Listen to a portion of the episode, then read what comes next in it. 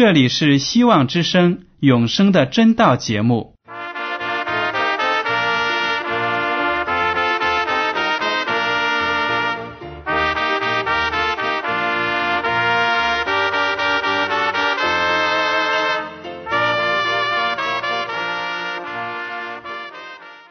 亲爱的听众朋友们，你们好，我是艾德，很高兴今天能和你们在永生的真道这个栏目中见面。耶稣说：“听上帝的话语，并且遵守的人是最有福气的。”所以，艾德现在能够通过电波和你们分享上帝的教导，感到十分快乐。我也希望众位弟兄姐妹。还有那些正在寻求真道的朋友们，也能够珍惜这段时光。大家不妨在手边准备好纸和笔，将今天讲到的要点和经文章节做些记录，以便过后自己再亲自查考圣经。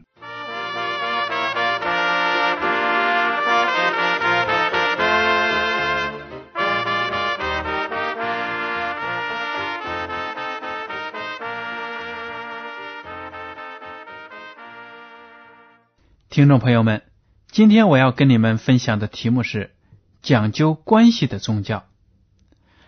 在世界上有很多各种各样的宗教，但是呢，我就发现我自己也体验到，基督教与众不同的地方呢，就是它讲究人与上帝、人与人之间的关系。我以前呢，曾经是佛教徒，也拜过偶像很多年。但是呢，我回想起来，就体会到呢，我跟那些敬拜的偶像和那些神呢，没有什么关系。当我认识了耶稣基督之后呢，我才知道那些神根本就是不存在的，是人头脑里自己编造出来的。所以呢，跟他们没有任何亲密的感觉。但是当我接受了耶稣基督，接受了。上帝之后呢，我才发现，上帝主是那么的爱我们，他是我们的创造者，我们的拯救者，他的品格是那样的圣洁，那样的高尚。我作为一个罪人，实在是自愧不如。但是上帝呢，愿意用他的恩典来抬高我，愿意呢加给我力量，帮助我成长。一步一步的跟他走在一起。基督教呢，就是一个非常讲究关系的宗教。上帝的十条诫命，如果你仔细的分析一下的话呢，就可以看得出，这十条诫命的总纲就是“关系”两个字。前四条呢，讲到人应该跟上帝保持什么样的关系；后六条呢，就讲到人与人之间。应该有什么样的关系？好了，我们来看一下马可福音第十二章二十八到三十四节。有一个文士来，听见他们辩论，晓得耶稣回答的好，就问他说：“诫命中哪是第一要紧的呢？”耶稣回答说：“第一要紧的就是说，以色列啊，你要听，主我们上帝。”是独一的主，你要尽心、尽性、尽意、尽力爱主你的上帝。其次就是说要爱人如己，再没有比这两条诫命更大的了。那文士对耶稣说：“夫子说，上帝是一位，实在不错。除了他以外，再没有别的上帝，并且尽心、尽智、尽力爱他，又爱人如己。”就比一切翻祭和各样祭祀好得多。耶稣见他回答的有智慧，就对他说：“你离上帝的国不远了。”从此以后，没有人敢再问他什么。这个故事呢，就讲到了耶稣基督跟其他的一些法利赛人和文士在辩论，因为这些法利赛人和文士呢，瞧不起耶稣，他们觉得他是一个木匠的儿子，懂什么呢？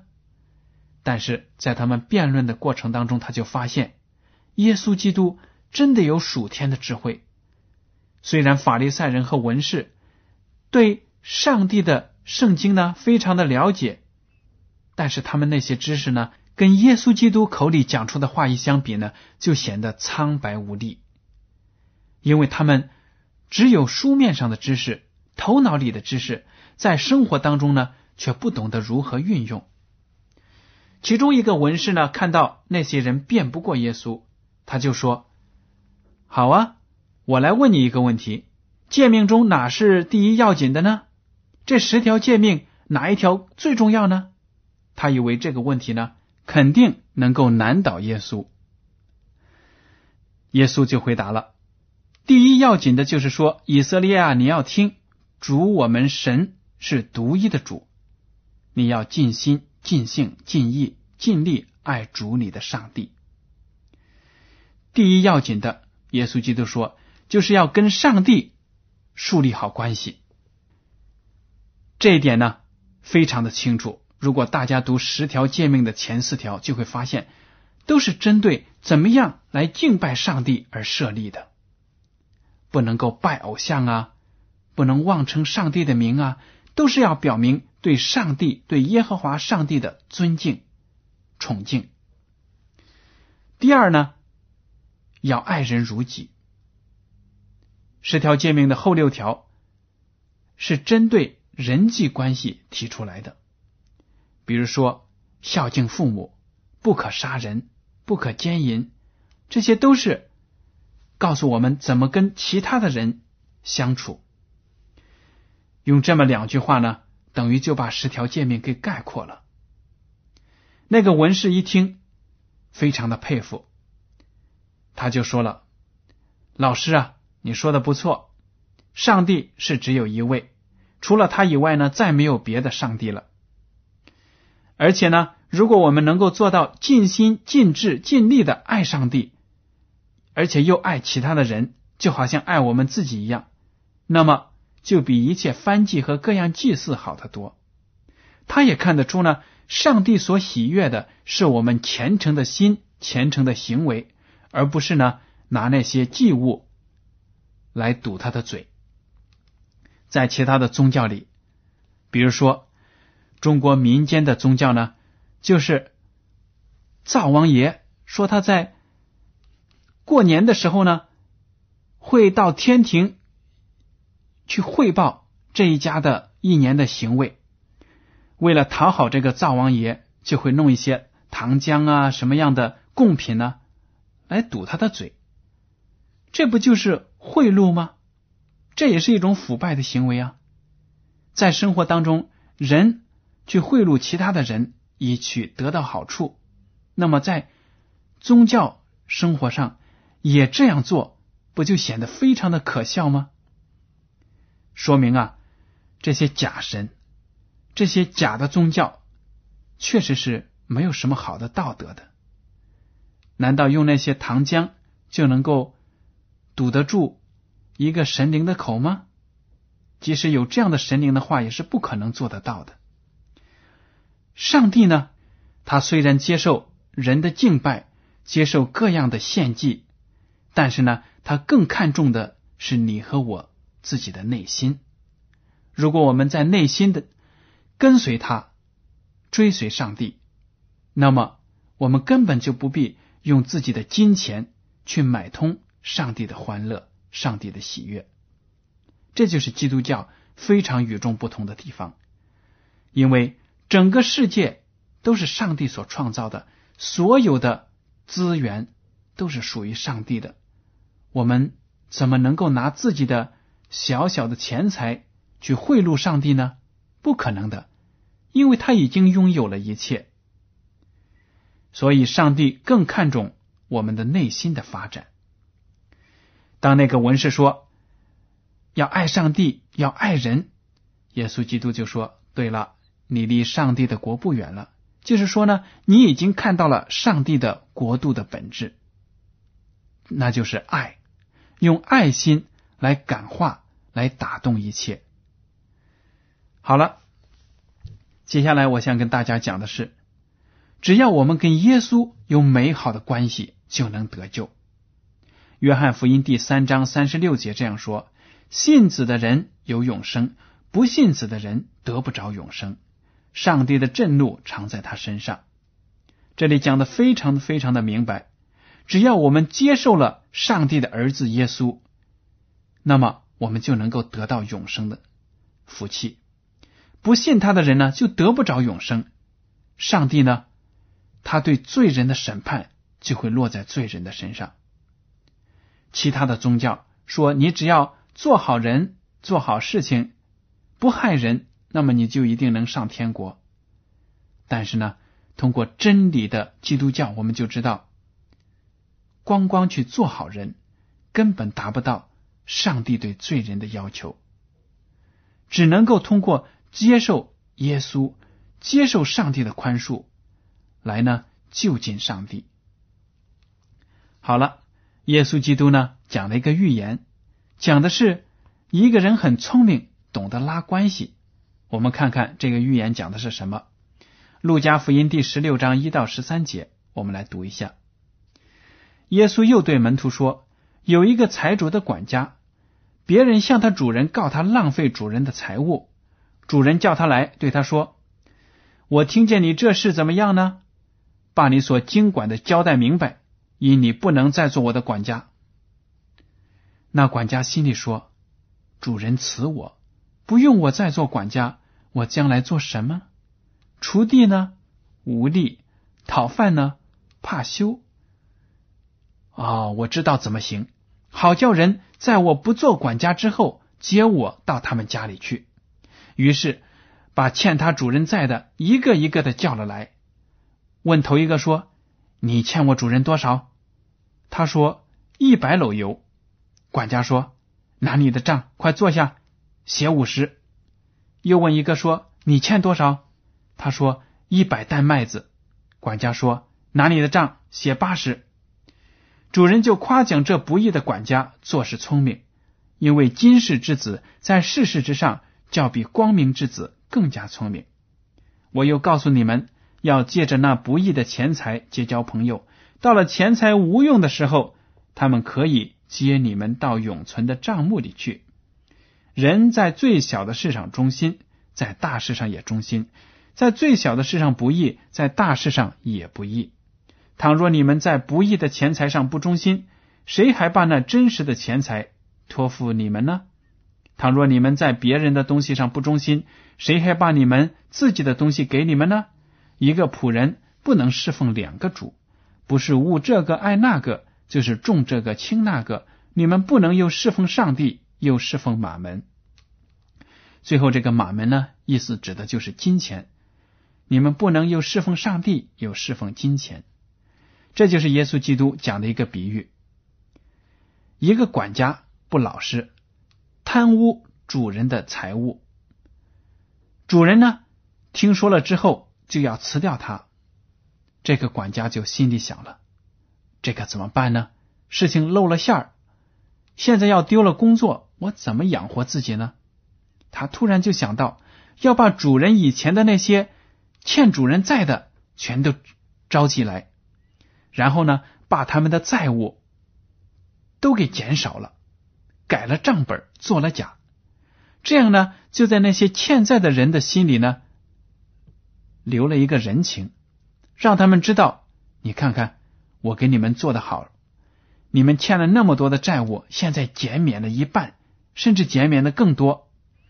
等我没了工作呢，你们稍微周济周济，我的生活就有着落了。这个管家呢，小算盘打得非常的精美，他的主人呢也夸奖这不义的管家做事聪明。这里并不是说那个主人。欣赏这个管家浪费他的财物，偷机取巧、弄虚作假，当然不会了。谁喜欢有人欺骗自己、浪费自己的财物呢？没有人会这样子。这个主人在这里说呢，嗯，他很聪明，意思就是说呢，这个人的头脑很灵活，懂得呢保护自己，这点精神呢，还真的值得好好研究。值得学习。很多人呢，在这个世界上耍尽了小聪明，为自己捞一些钱财，想让自己的日子好过一点，削尖了脑袋要去争夺名利，或者呢，拼了命的要赚钱。这些人虽然有头脑，但是他们不聪明。为什么呢？明明放着上帝所预备的永生的福气，白白的都可以得到的，他们却不要，反而在这个世界上拼命的为自己积攒钱财。所以耶稣基督说呢，这些人呢，其实非常的愚蠢。而且耶稣基督在这里就说了，如果做一个仆人，就要对自己的主人忠心，不能够。同时去侍奉上帝，又去侍奉金钱，这些话呢，都是对基督徒说的，是要我们对上帝忠心，不能够呢贪图世界上的财富。从耶稣基督讲的这个预言，都是我们想到，我是不是一个聪明的人呢？我有没有看到上帝预备了那么好的东西等着我去索取呢？如果我只是满眼的看的都是金钱，而忽视了上帝所预备的这永生的福气，那么我实在不能算是一个聪明的人。您说对吗？耶稣基督呢，要求那些信靠他的人对他有绝对的信心和忠心。马太福音第十章三十八节、三十九节，我们来读一下：不背着他的十字架跟从我的。也不配做我的门徒。得着生命的将要失丧生命，为我失丧生命的将要得着生命。这里呢，就讲的非常的清楚。如果做耶稣基督的门徒是要付出代价的，每天都要背着十字架来跟从主耶稣。这个十字架呢，就象征着屈辱、迫害和抛弃自己。如果我们，不愿意放弃自己的骄傲，不愿意放弃这个世界上的财富，那么我们就背不起耶稣基督的十字架，就不可能来跟随他。得着生命的将要失丧生命，为我失丧生命的将要得着生命，甚至连我们的生命，在必要的时候也应该愿意放弃，来追随耶稣基督。这就是耶稣基督对我们所要求的。他希望我们跟他能够建立一个亲密的关系，因为主耶稣为了你和我，抛弃了自己的生命，肝胆相照。我们都知道这个词，在古代的时候，两个英雄肝胆相照，说明呢，他们两个人互相的提携，互相的帮助，为了对方呢，愿意丧失自己的生命。同样的道理，我们为了爱我们的主，也应该愿意有勇气，在必要的时候呢，放弃自己的生命。其实，跟耶稣基督要建立一个亲密的关系，不是一朝一夕的事情，不是呢靠口头表达一下就可以的了。因为呢，确实有很多的人，虽然在口头上。到处赞美耶稣基督，尊崇他，但是在心里面和实际行动当中呢，却没有把荣耀归给上帝，而是呢为自己的私利而奋斗。这些人呢，在最后的时候会被耶稣基督抛弃掉。在马太福音第七章二十一到二十三节，我们来读一下：凡称呼我主啊主啊的人，不能都进天国。唯独遵信我天父旨意的人才能进去。当那日，必有许多人对我说：“主啊，主啊，我们不是奉你的名传道，奉你的名赶鬼，奉你的名行许多异能吗？”我就明明的告诉他们说：“我从来不认识你们，你们这些作恶的人，离开我去吧。”哇，这样的教训是非常的严厉的。在耶稣基督第二次降临的时候。就有很多的人会说：“我平时都是称呼你为主啊，而且我为你传道，为你行了那么多异能，为什么你不接受我呢？”耶稣基督会说：“我从来不认识你们。”而且呢，把他们说成是作恶的人，这就是非常严厉的一种责备了。为什么这样想呢？因为有很多的人，虽然忙忙碌碌的，好像是在为主做工，但是呢，他自己却跟上帝、跟耶稣基督没有一个亲密的关系。他因为其他的原因才来为主做工，而不是因为他爱上帝、爱主。所以没有这种爱的关系，等到耶稣基督复临的时候，来接那些得救的信徒升天的时候呢，这些假的信徒就没有份了，就没有享受永生的福分。耶稣基督呢，希望我们跟他有非常亲密的关系，不能有任何一点的距离。在约翰福音第十五章第七节，耶稣说：“你们若常在我里面。”我的话也常在你们里面，凡你们所愿意的，祈求就给你们成就。耶稣基督愿意住在你和我的里面，上帝的真理呢，也愿意在你和我的头脑里面、心灵里面。这就是耶稣基督期待着跟我们有的关系，他要让我们把他接纳在心里，让他住在我们的心里。新约的圣经也提到。我们的身体就是圣灵的殿，上帝的圣灵呢，愿意住在我们的里面，说明上帝愿意跟我们有最最亲密的关系。耶稣基督是我们与上帝之间的中保，我们就是他的客户，他就是我们的律师。我们只要把自己的忠心献给他，他就愿意。在上帝的律法的谴责面前呢，为我们辩护，证明我们的无罪。约翰福音第十六章二十三到二十四节这样说：“我实实在在的告诉你们，你们若向父求什么，他必因我的名赐给你们。向来你们没有奉我的名求什么，如今你们求就必得着，叫你们的喜乐可以满足。”这里呢就说了。耶稣基督是我们的中保，我们只要祷告的时候奉耶稣基督的圣名求，上帝呢就会聆听我们的祷告。只要我们的祷告是在主耶稣基督里提出来的，那么就一定能够符合上帝的心意。只要符合了上帝的心意，就能够得到圆满的回答。所以，在这个世界上，奉任何人的名。任何圣徒的名向上帝祷告都是没有用的，只能是奉耶稣基督的圣名。好了，接下来我们来看跟人之间的关系。首先呢，我们要说，如果我们跟上帝的关系建立好了，那么跟人、跟其他人的关系呢，自然而然就会好了。马太福音第五章四十三到四十八节这样说：“你们听见有话说。”当爱你的邻舍，恨你的仇敌。只是我告诉你们，要爱你们的仇敌，为那逼迫你们的祷告，这样就可以做你们天父的儿子。因为他叫日头照好人，也照歹人；降雨给义人，也给不义的人。你们若单爱那爱你们的人，有什么赏赐呢？就是税吏不也是这样行吗？你们若单请你弟兄的安，鄙人有什么长处呢？就是外邦人。不也是这样行吗？所以你们要完全像你们的天赋完全一样。